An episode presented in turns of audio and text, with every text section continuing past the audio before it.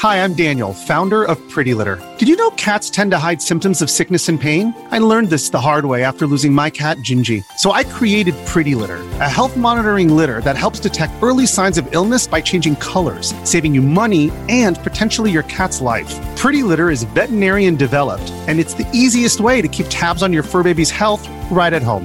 Go to prettylitter.com and use code SPOTIFY for 20% off your first order and a free cat toy. Terms and conditions apply. See site for details. The Lauren Agee case was hastily closed by authorities, but many questions remain. Come behind the curtain with private investigator Sheila Wysocki as she uncovers the truth about what happened to Lauren. This is Without Warning. Warning the following episode contains details about sexual violence and elements that are graphic in nature.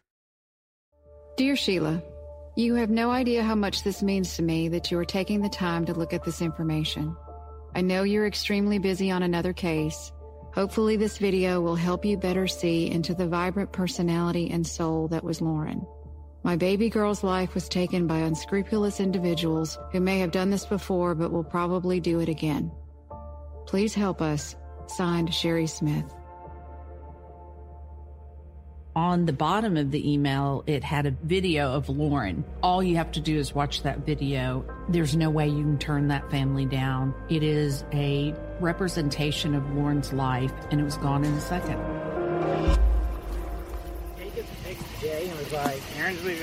We're in a canoe. At the house for the weekend. Oh, James I'm like, dude, why are you leaving Hank there? No one there. I'm like, dude, I could see for a day. what I'm seeing right now. You can't. It's freaking big, bro. We'll be fine. We're going into a death trap. Yeah, look, it's a cliff on both sides. Like, It's a cliff on both sides, so we're literally staying. Oh my gosh, this is crazy.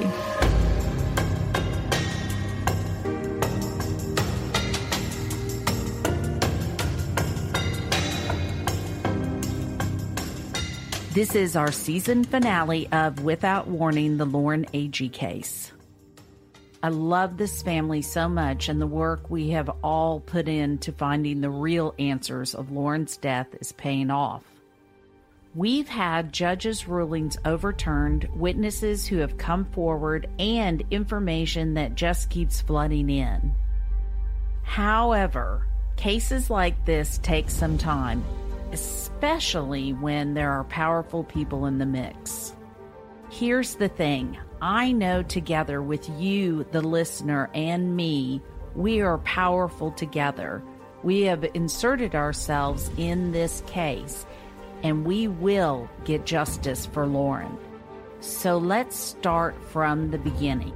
We know Lauren goes to Wakefest with her on again and off again friend and leaves her boyfriend, Chase, behind. She came to me right a few days before this Wake Fest and she said, Mom, I'm going to go, you know, to an event called Wake Fest. And I said, Well, what is that? And she says, Well, of what I've been told, it's like a boating event and it's about two hours away. And a lot of people go and you hang out on sea-doos and boats and you watch a competition wakeboarding event. And she said, so, you know, it'd be for a couple of days. We're going to spend the night in a cabin and I'll be back. So I'm just going to go Friday, come back Saturday. Chase and I have plans Saturday night. So I'll be back by 6 p.m. Well, then I said, well, who are you going with? And then she said, well, mom, I'm going with Hannah Palmer. And I was like, why? So we know they met up with two different guys, Chris and Aaron. Aaron knew Chris prior um, a little bit. Pri- I don't know how close they were, but he knew him prior. Me and Lauren met Chris that weekend. Okay, so you did. So basically, y'all never didn't know. knew his name. We didn't know his name. They party at a local bar, hang out with different people, and seem to be having a great time. Can you start um, what Lauren's condition was leaving the bar that Saturday night? She had had a few beers, but she was, in my opinion, not drunk. Okay. She, you know, of course, had had a few, but she was definitely not publicly intoxicated. Not impaired. Yes. Okay. All seems innocent, doesn't it? But shortly after an episode of 2020 aired about Lauren's death, some people came forward and could not believe the massive piece of information that was missing to the story. There were actually five people on the cliff that night, not four. My mom, my mom called me on Friday and said, you know, on 2020. Um, you need to watch it. So when we were watching it, our biggest concern was there was only two guys on that video, but there was actually three guys. So now you know about Bricks. Why wasn't he mentioned from the get go? Why are people covering for him? Who is he? Well, that is something we are still uncovering. Remember when I made a surprise visit to see Hannah at the house she shared with Aaron in Florida? And remember the strange man that kept coming in and out of the room messing with my stuff. Shortly after we sat down to talk to Hannah, a young man kept walking in and out of the room we were sitting in. He kept finding ways to make himself present and let us know that he was not happy we were there. We now know that was Bricks. Truth be told, I thought he would have played a bigger role in all of this, but as it seems to be turning out, he's just a subplot. So was Lauren murdered? We have the ex boyfriend theory. She's sitting there crying about her boyfriend, her ex boyfriend. She had like said, um, I guess I'm tell my boyfriend about this. I'm like, your, your boyfriend? Like, back in Hendersonville? She's like, yeah, you, you have a boyfriend back in Hendersonville? And she's like, well, yeah, I'll tell him about all this. He knows who I am. I'm just like, oh my God, like, this girl is crazy. And I swam across, you know, and Hannah brought the canoe around when she came. And, uh, you know, we got the boat, the Malibu, and we took it to the gas dock. Well, we're at the gas dock, and uh, we're all sitting on the boat, and the old boy, uh, I don't know her ex boyfriend's name, so I can't. He's walking past, and Hannah's like, hey, you know, she wants to say, hey, hey, where, where's Lauren at? He's like, I don't know where she is. And he was like, well, she's like, when's the last time you saw her? And he says, well, last night when, when they were putting up the chairs, you know, she was down here and she tried to kiss me in front of his new girlfriend. He was like, so, I, you know, I, I turned her and sent her on her way, or whatever he said. He didn't phrase it like that. But that was shot down. Saturday night, you know, they left. They went up to somebody else's campsite. It was Bart and Clint and Callie and I forget who all went, but I think a group of them went. But then they were back at our campsite when we when I got up that morning, like at five thirty, six o'clock. Actually, Clint stayed at our campsite that weekend, so um, I pretty much know where Clint was most of the time. Oh, and who can forget Samantha? Remember when she seemed to have Lauren's best interest at heart? Listen as she describes Aaron Lilly, and then listen to what she says to Sherry in text messages. He's actually ex boyfriends with my best friend Cassie. He put her in the hospital, punched her in the face. So, like, even when I found out that Lauren was with them, I was like, why the hell are you with Aaron Lilly? Listen to the way Aaron talks about Samantha. I hate her. I hate that girl. And then as soon as everything happened, before I could even get the campsite taken down for the officers and shit and into my truck and back into Hendersonville, the news had already like put shit on it. And who do they put on the news? A girl that wasn't even there. Then something happened and Samantha turned. She no longer had Lauren's best interest. Sherry is discussing the text that Samantha sent her a week after Lauren died. One week. Well, I responded to Sam. This is very real, Sam. Lauren is very dead under mysterious circumstances. I'm sorry you feel have you been treated badly, but this is not about you. And then Samantha responded, Not about you either. It's about Lauren. And if you think she wanted me treated like this, you are crazy. So fuck all of you. I'm done with you and your entire family. She was not murdered. She was at Wakefest and was belligerent drunk. You and none of your family members or any of her other fake friends were on top of that cliff. Y'all know nothing. You are just trying to find someone to blame. Well, Samantha was not on that cliff that night either. She had already gone home. So I don't know what she's referring to here. Like Brian said to me, you gave her the money, you gave her the car, and you let her go. She wanted to see Clint that weekend and cheated on Chase. Clint gave her the cold shoulder and she got drunk, not to think about it. She had a great time that weekend. Y'all are spiteful people, and if you want to treat me like this, go ahead. Truth will come out. Until then, fuck off. And I said, Wow, okay, you weren't there Saturday night either, were you? And she responded, No, but I know that Lauren can defend herself. And she was cuddled up with Chris all weekend. And Aaron and Hannah were together. I hope to God one day y'all feel miserable about the pain you have caused other people. Now, mind you, this is one week after Lauren's death. Hannah and her parents have informed me about everything the DeKalb County Sheriff Department, and there is nothing. That's why y'all are hiring someone because you're blaming someone else. So, in this context, my daughter has been dead a week. There's this girl who was not even there that is, you know, talking bad about Lauren on Facebook, and that's why I blocked her. And then she, this is how she treats my family. And she puts all over social media that she was Lauren's best friend and she loved her and cared. You don't treat your best friend's family or mother like that. This was no friend to Lauren on in any context at all.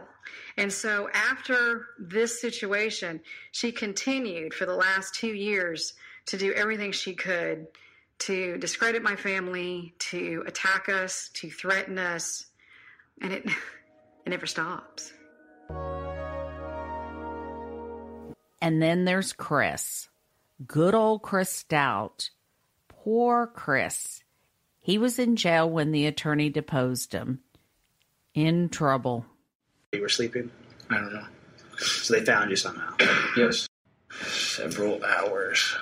We ended up going to the bathroom at one point in time and I lost the group. So it was towards the end of the night. I lost the group and I went off and found other people to talk to. Okay. And then I went looking for everybody. I couldn't find everybody, so I went to a houseboat, which was across from my boat, which we had talked to earlier. There's some people that were cool. I ended up falling asleep on their their houseboat, waiting on everybody else. Okay. About what time was that? I couldn't tell you.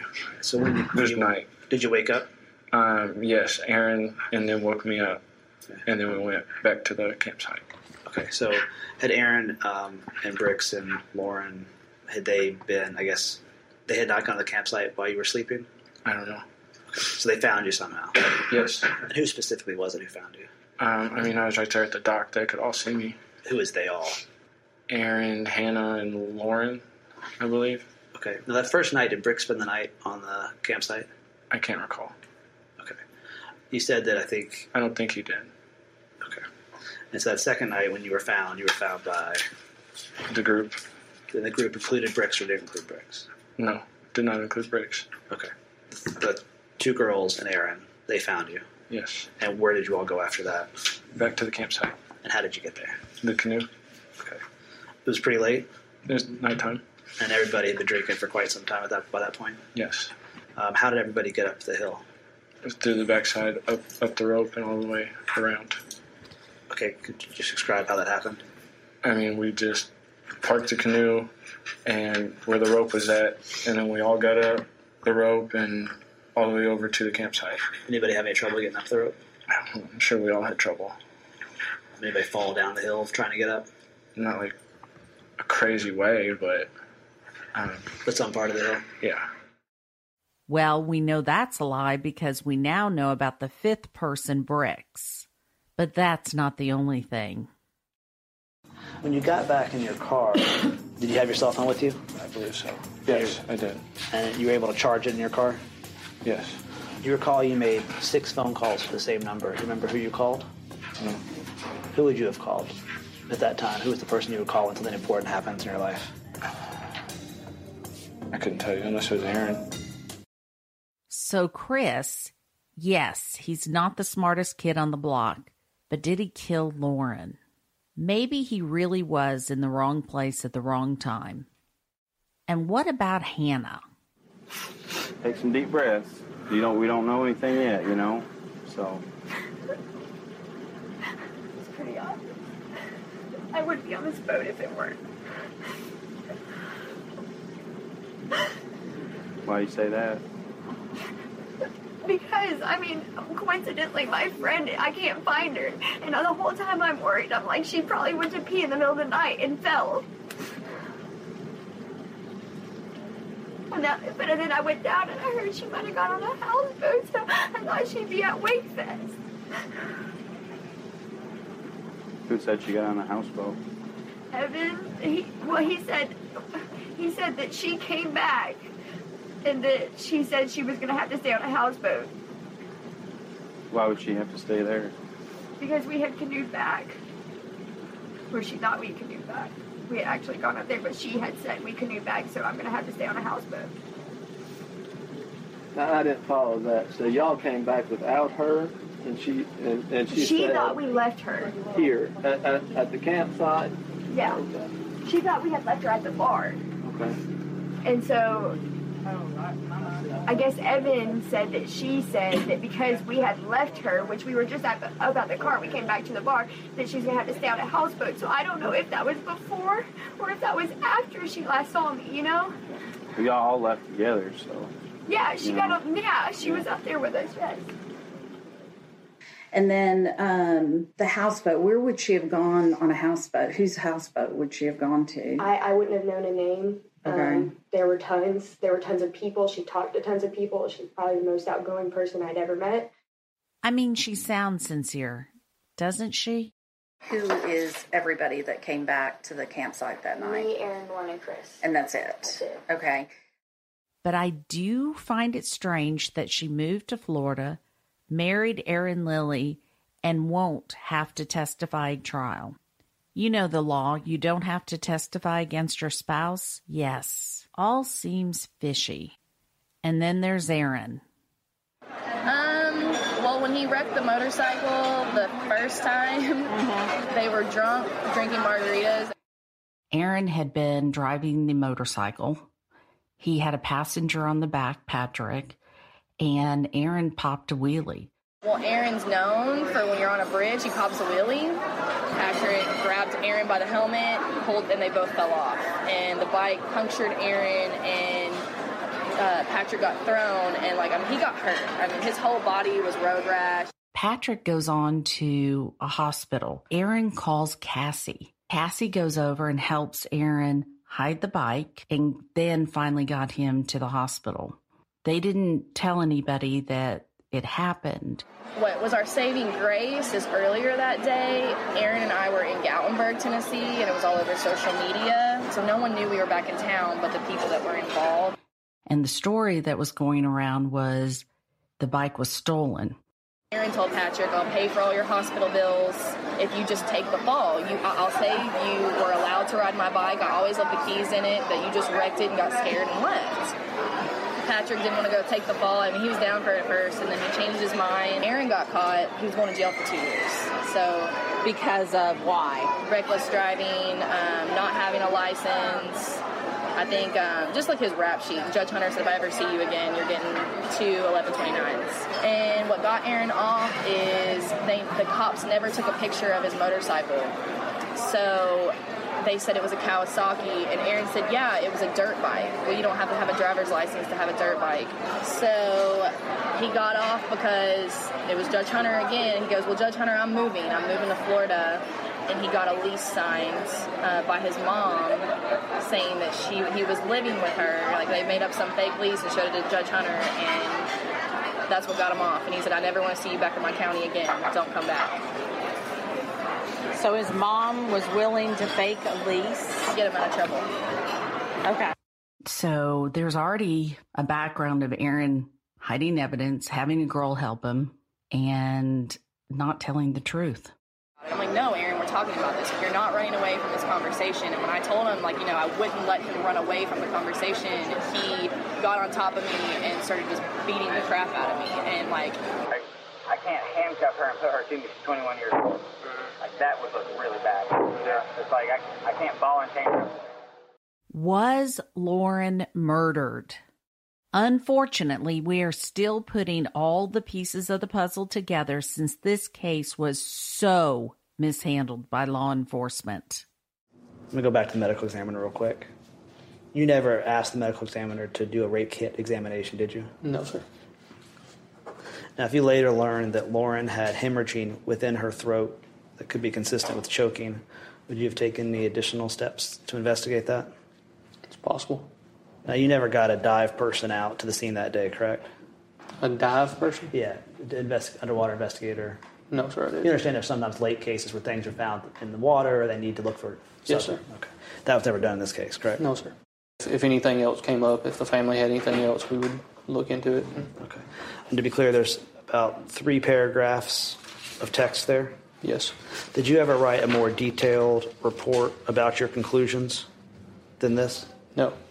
Would there be any other narratives in the case file that provided sort of the investigative thinking besides this document?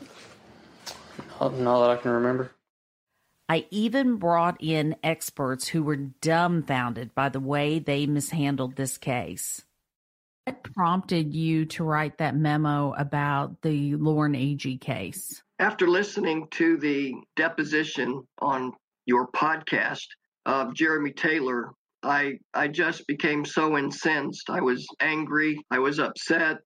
I felt so bad for Lauren's parents, Lauren's friends, and I felt bad for society because Jeremy Taylor displayed such gross incompetence in the conduct of that death investigation. Actually, I should say that, it was not a death investigation. He just kind of did a few things, but I it's a far cry from being a death investigation. In any event, because of my emotional state after listening to his uh, deposition, I just felt compelled to kind of sarcastically document for the public the things that he said. And he didn't go beyond maybe three to six word sentences in the entire deposition. It was ridiculous. I don't think I've been as mad in my career as I have been with Jeremy Taylor. What do you think the responsibility is of the sheriff? Well, that's an excellent question. You know, the sheriff is an elected official. To be elected an elected official, you have to have public recognition. You have to have uh, be appreciated by the people in your community. I mean, even to get elected, you know, you have to be well liked. Now, to even be in a position to run for sheriff, in my mind, you should have certain professional qualities and characteristics. I'm not from DeKalb County, so I don't know the people there, but listening to the sheriff in his deposition, I I was very um, disappointed in his ability to communicate. I was disappointed in his uh, lack of expertise and experience. But as a sheriff, to, to, to, to drive at your question, as a sheriff, I mean, you're responsible for serving your community in which you're elected to uh, support. I, I don't see, by the way he displayed his abilities in, in support of the Lauren Agee case, I don't see where he provided any support to the community. He did not serve the community. In this kind of case, it's hard to get an idea of of what happened, or even an idea of being critical of, of what happened because the investigation was so bad, and so you don't know what you don't know, right? And so what we know about the investigation is that it was wholly inadequate, and so if you have a very thorough investigation. This episode is brought to you by La Quinta by Wyndham. Your work can take you all over the place, like Texas. You've never been, but it's going to be great because you're staying at La Quinta by Wyndham. Their free bright side breakfast will give you energy for the day ahead. And after, you can unwind using their free high speed Wi Fi. Tonight, La Quinta. Tomorrow, you shine. Book your stay today at lq.com. Investigation that's flawed like say the John JonBenét Ramsey investigation or something, then you have a lot to go on. Even though it's a flawed investigation, the police did a terrible job, but they did a lot, but they did a lot badly. In this case, they didn't do a lot, and what they the very little they did, they did badly. So there's even less to kind of go on and not necessarily critique, but to investigate because a lot of times in these kind of situations, I've found since I no longer carry a gun and a badge, which gives me the authority to do certain things, that I have to rely on other people having done them. And you know, when other people haven't done them, there's a lot less to, you know, conceptualize. There's a lot less to think about. There's a lot less to to explore because the authorities that were responsible for doing those things didn't do them. This case may still be unfolding, but after talking to all these amazing experts, going through the case with a fine tooth comb, and looking at the autopsy report and pictures, what I do know is that Lauren Agee did not fall off that cliff, roll to the water, and drown and float over to the second cove. And knowing what Lauren's father taught her, she left some clues. I taught her how to protect herself about taking off the rings, putting the hair in the bun, you know, doing the right thing so that you don't get hurt, how to grab somebody, how to do this, where to hit. And if you're if you're in a bad situation, you had no help and what to do. And uh, and she said, Dad, what if this great big girl there? And I told her, I said, here's what you do: you jump up, you wrap your legs around them, you grab, you put your hair in there, and you pull them through and get them on the ground best you can. I'm sure this will all make sense very, very, very soon. For now, we are going to step away from the Lauren Agee case, but just know this case is far from over.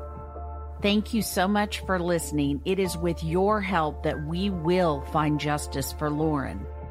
Next episode will be Never Heard Behind the Scenes Audio. Oh, and remember the number that Chris called six times that he had no idea who it was? Well, I know. It's a boat company that tows, cleans, and destroys boats.